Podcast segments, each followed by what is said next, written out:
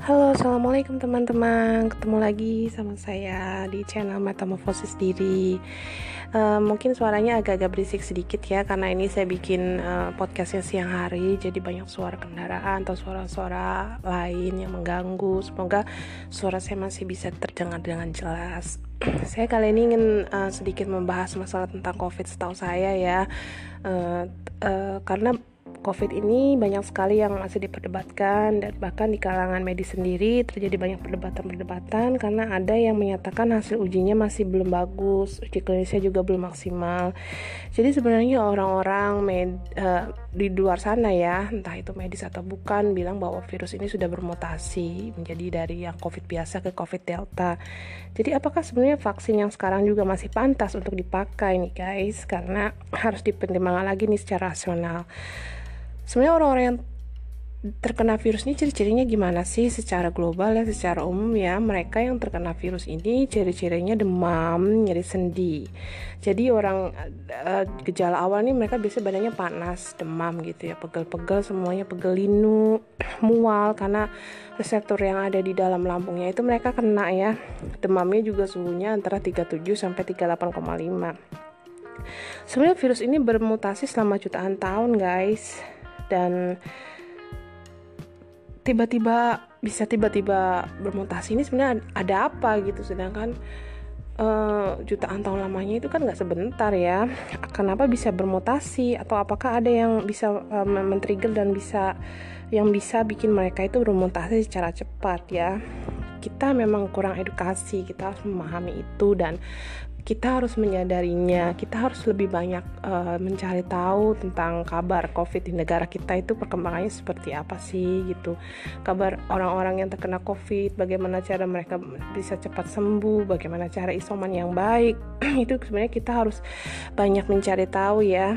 Karena edukasi itu penting apalagi menyangkut kesehatan ya Contohnya begini ya, misalnya ini sih kasus yang ada orang yang meninggal terkena COVID. Coba diambil darahnya gitu. Apa dengan uh, pakai mikroskop elektron gitu. Apa sebenarnya yang membedakannya? Coba dilihat gitu, coba perlihatkan atau coba kita cari tahu ya perbedaannya apa apakah misalnya ini terkena virus covid apakah ini terkena difteri apakah terkena virus SARS atau virus yang lainnya ya terus bedanya gimana gitu ya jadi yang selama ini kita tahu itu hanya PCR, hanya rapid, PCR rapid sendiri bedanya apa juga mungkin kita belum tahu ya. Jadi sebenarnya PCR dan rapid itu sendiri hanya melihat virus itu secara global. Jadi yang terkena virus flu pun akan dipositifkan nih guys. Jadi melihatnya bukan hanya secara spesifik. Nah, jadi jika sudah positif kita sudah positif nih, misalnya kita diklaim positif setelah tes itu, maka kita akan dibawa ke rumah sakit kan ya. Dan di rumah sakit ini akan didiamkan selama dua hari akan dibiarkan dan takutnya pasien itu akan menjadi stres dan untuk gejala uh, stres. Untuk gejala stres ini takutnya akan uh, meninggal atau gimana yang uh, kita nggak harapin banget ya. Jadi kita butuh edukasi yang edukasi yang mendalam tentang ini semua gitu. Bahkan uh, dengan bukan dengan larutan-larutan kimia yang dimasukkan ke dalam tubuh kita untuk melihat virus ini secara global. Jadi tolong tunjukkan virus COVID sendiri itu secara sesungguhnya dan tahu dari mana kalau misalnya virus itu sudah bermutasi. Jadi dari apa dan seperti apa virus itu. Jadi kita harus tahu dan harus cari tahu. Jadi jangan tiba-tiba harus divaksin, tiba-tiba harus divaksin gitu. Jadi sebenarnya ada apa gitu di balik ini semua gitu. Jangan hanya kita masker, masker, masker, vaksin, vaksin, vaksin tanpa kita tahu bahwa sebenarnya covid itu apa sih gitu. Jadi yang kita tahu selama ini hanya gorengan media saja ya. Jadi kata A begini, kata B begini. Jadi ada seorang youtuber yang eh, meneteskan cairan sambal itu ke rapid antigen dan ternyata itu hasilnya positif dan di swab PCR itu seperti apa sih uh, akurasinya gitu. Tolong beri edukasi kepada kami secara maksimal.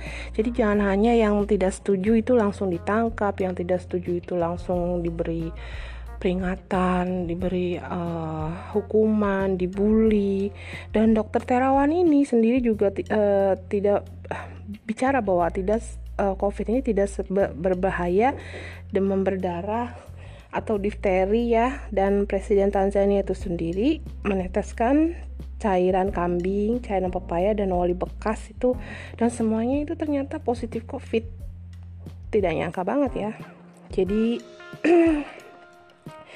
walaupun kita tahu kita uh, tahu bahwa sebenarnya ini kondisi yang sangat menyulitkan tapi tetap saja kita harus patuhi aturannya. Jadi kita harus menghormati aturan yang berlaku. Karena Indonesia ini sudah sakit selama lebih dari dua tahunnya. Setahu saya semenjak bulan Maret tahun 2019 ya sudah dua tahun lebih dilanda pandemi dan segala sesuatunya serba dipatasi dan itu akan menjadi sangat tidak enak ya kalau ini akan terus menerus terjadi di negara Indonesia ini. Ayolah sembuh gitu ayolah uh, membaik karena sebentar lagi kamu mau ulang tahun gitu kan.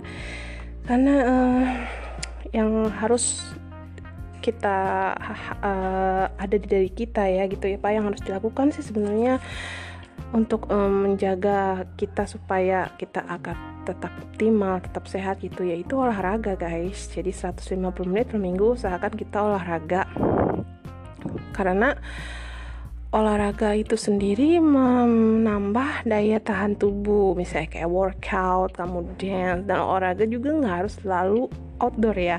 Indoor juga pun bisa. Kalian misalnya uh, ngikutin dari YouTube kah? Atau video-video olahraga video-video workout yang bikin kamu semangat gitu.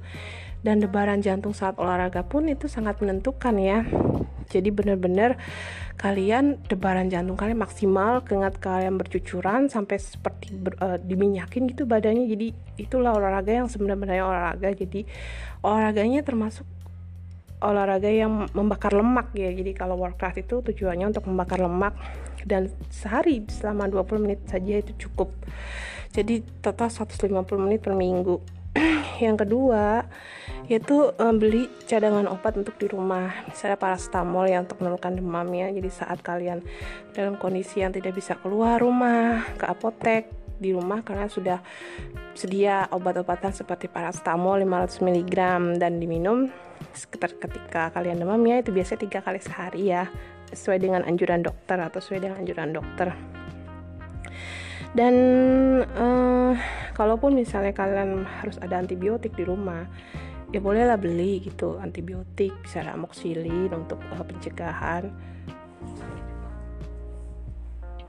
Untuk pencegahan ya uh, jadi untuk supaya tapi kalau misalnya itu, kalian terkena covid ya menurut dokter itu seming uh, se diminum pas hari ke-7 sama hari ke-8 saat kalian sedang sakit karena diminum justru diminum hari pertama itu akan menjadi sia-sia gitu. Dan puasa yang ketiga jadi supaya semua penyakit yang masuk ke tubuh kalian itu hasilnya tidak akan terlalu fatal. Akibatnya tidak terlalu fatal karena uh, di badan kita itu saat kita sedang puasa itu akan terjadi proses autofagi ya proses autofagi ini sendiri apa sih? Jadi kondisi dalam badan kalian saat tidak ada makanan yang masuk gitu dan tubuh kita saat proses autofagi ini ketika tidak ada makanan yang masuk dia akan melirik di sekitarnya saat tidak ada makanan gitu. Jadi dihancurkan gitu. Misalnya ada sel-sel kanker ada virus yang masuk ke tubuh kita itu akan dihancurkan oleh tubuh kita imun imun dari tubuh kita ini. Dan ini sangat biasanya orang yang rajin puasa itu autofaginya akan bekerja secara kuat ya. Jadi sebenarnya virus ini adalah patogen ya yang setengah hidup setengah mati. Jadi menggunakan nutrisi dari tubuh kita. Dan dia akan berkembang biak dengan nutrisi dari tubuh kita itu. Jadi puasa itu untuk memperkuat autofagi jadi saat perut kalian kosong virus tuh melemah karena tidak ada nutrisi yang dia curi. Jadi badan kita tuh sebenarnya dibajak dan takutnya akan menjadi tidak terkendali. Jadi kalian benar-benar bed rest kalian benar-benar berpuasa sebelum dan sesudah covid. Dan terken walau uh, saat recovery-nya bolehlah kalian misalnya makan makanan yang bagus gitu masuk ke badan kalian gitu. Benar-benar memanfaatkan ajaran Islam ya orang yang berpuasa itu biasanya sehat gitu ya. Dan sekali lagi guys kita nggak bisa nyalain pemerintah gitu aja karena mereka juga sebenarnya disudutkan mereka juga kebingungan dan merasa sedang di ujung tanduk ya karena ini pandemi bukan hanya dirasakan sama kita ya tapi juga seluruh bangsa dan negara di dunia ini. Dan WHO pun sudah menetapkan bahwa pandemi ini adalah pandemi pandemi seluruh negara ya dan benar-benar disebabkan oleh virus virusnya pun ada gitu. Jadi kita nggak bisa nyamain kondisi kita dengan kondisi pemerintah. Karena mereka juga sama-sama disudutkan. Dan kita contohnya gini kita melihat kucing yang sedang menggendong anaknya gitu ya. Jadi menggendong juga kan tidak sama dengan kita. Jadi kita tidak bisa serta merta menasehati kucing itu hei kamu jangan gendong anak kamu begitu nanti lehernya sakit gitu kan dan kucing nggak bisa disamakan dengan kita gitu manusia ketika sedang menggendong gitu. Jadi ya kita tidak bisa menyalahkan pemerintah yang ada. Jadi terimalah semua ini dengan lapang dada patuhi aturan dan jangan takut. Karena semakin kita takut, semakin kita tersakiti, kita akan semakin rugi dan sengsara.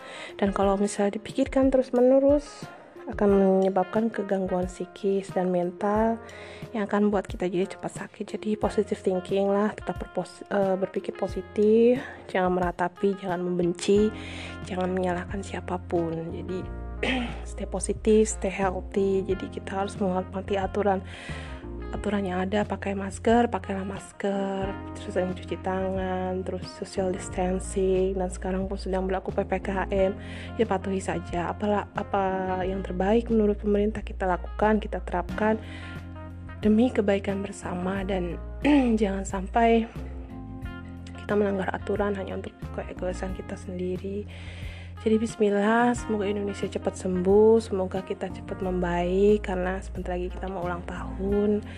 Indonesia mau dirgahayu. Ya, saya berharap teman-teman semua mengedukasi diri, mencari tahu dan jangan lupa um, uh, apa ya namanya? stay positif lah ya. Ya mungkin itu saja guys yang ingin saya sampaikan. Jadi semoga saja teman-teman bisa lebih cari tahu lagi lebih mengedukasi diri lagi mengedukasi orang-orang sekitar supaya kita tetap menjadi orang yang sehat dan berpikir positif. Terima kasih sudah mendengarkan. Assalamualaikum warahmatullahi wabarakatuh. Bye bye